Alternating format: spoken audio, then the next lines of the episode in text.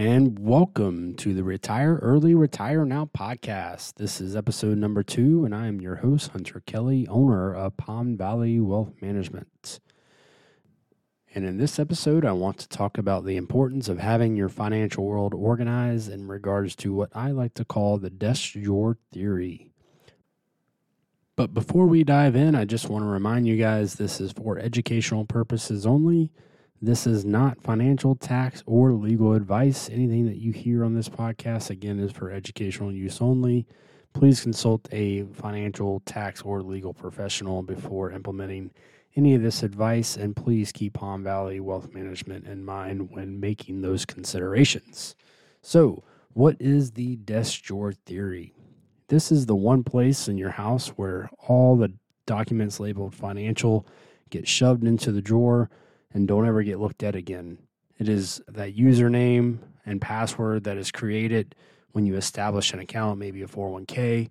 You log in once and then you forget the password a few weeks later and then never go back to that account. The next thing you know, you're 10, 20 years down the road and there are too many statements, accounts, policies that you don't even know where to start, how to get those organized. Oftentimes, there is no rhyme or reason to your investment allocation or why you have the policy in the first place.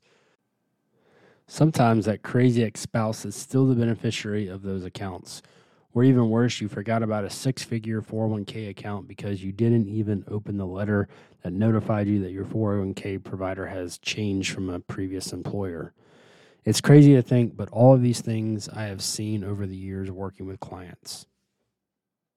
If this sounds like you to some degree, if you feel a bit unorganized or you haven't thought about those investments or insurance policies in quite some time, what I want to talk about today is give you some resources and some strategies to make sure that you are checking on those things periodically so that crazy spouse is not on your life insurance policy and you don't forget about accounts that maybe you had from previous employers.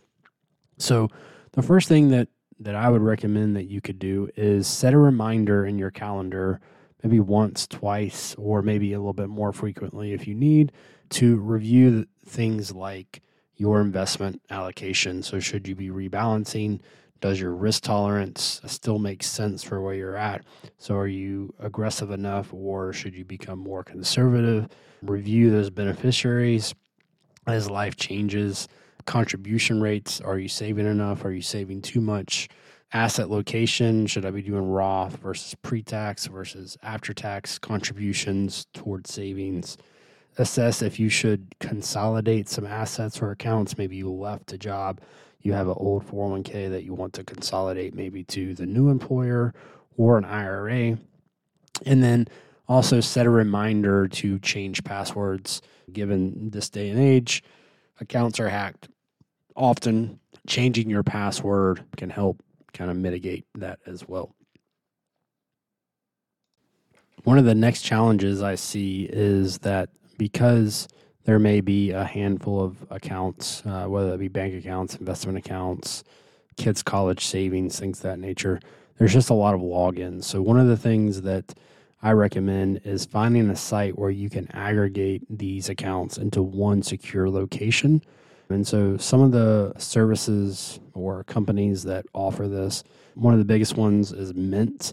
So you can aggregate all of your accounts there. And then the other thing that they do a really good job of is having the functionality to help budget. So if you're in that stage of life where you want help kind of controlling where your spending is going, Mint can be really good for budgeting. And then also it is free. The next one is personal capital again does a great job of aggregating accounts together but this where they're going to excel a little bit better than mint will is through the investment management. So they do offer some some wealth management services but there there is a little bit of cost to that. And then there are some minimums i believe as well.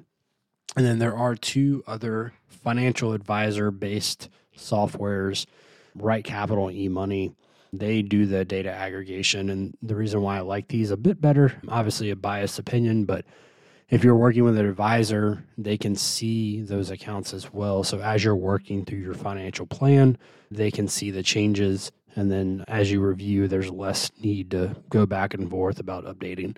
accounts and, and things of that nature, as long as those links are working. The other great thing about Right Capital eMoney is they have a vault or a cloud service where you can upload different types of financial documents such as statements and policies, maybe some estate doc estate planning documents. And so that uh, again is a good place to have all of this information so that one you don't have to clutter up your house or your your place that you live, but two you can have it wherever you are as long as you have internet connection, which can be good especially for those estate planning documents. The biggest takeaway with these sites is just to find one that you're comfortable using that you're going to want to use on a periodic basis, whether that's in partnership with your financial advisor or just something that you can do yourself. But make sure that you are setting those reminders to review those um, accounts. And then the, the website is just going to make it a lot easier to jump in and see everything at once. The next thing that I would recommend for those documents that you do need to keep physically, like Social Security cards, birth certificates, things of that nature, passports, is I recommend a fireproof safe that you can access relatively easy. One, because if you're going on vacation or whatever, you want to be able to get to that easily. But two, in the case of where we live in Florida, oftentimes there are hurricanes and natural disasters. Being able to gather that information fairly quickly if we have to evacuate just kind of alleviates the the worry and the search that goes on if, if you have to leave in a hurry. So making sure that you have that fireproof safe in the event of a fire or a need to access that documentation quickly is a good thing to have. Finally, with this day and age, everything has a password and a login. And the last thing that I will recommend is finding a provider or a service that allows you to aggregate all of your logins and passwords in one spot. One of the common ones you use is called 1Password. And so, what they're able to do is keep your passwords all in a safe location. All you need is 1Password to obtain that. So, at this point, you may be feeling a bit overwhelmed, realizing how many accounts you have or insurance policies, or maybe you you forget all of those things that you, you have and, and you're wondering, do I have that? Do I not have that? One of the first things we're able to do with clients at the firm is get them set up onto eMoney. This is the data aggregator that we use. It has advisor planning software on the back end, but clients are able to aggregate all of their accounts and then that allows us to one do kind of that periodic check look at their beneficiaries look at their asset allocation how much do they have in Roth versus pre-tax 401ks, IRAs? What is the investment mix? Does it align with kind of what we've talked about over the last couple of meetings?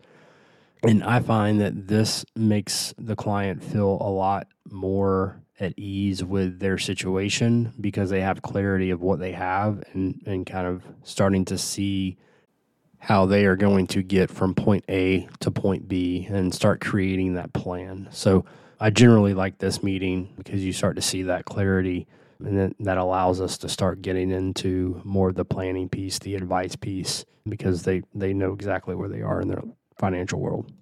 So I think this is a good spot to wrap up the episode today. Again, what I want you to take out of this is one, know where your financial docs are, whether that's aggregated on a software or in some sort of filing cabinet in your house, and then set a reminder to check it periodically uh, to make sure you know what you have and make sure that there are no changes needed or make the necessary changes that are needed. If you would like help getting organized, please check us out at palmvalleywm.com or you can email me at hunter at palmvalleywm.com. And I look forward to speaking with you in the next one.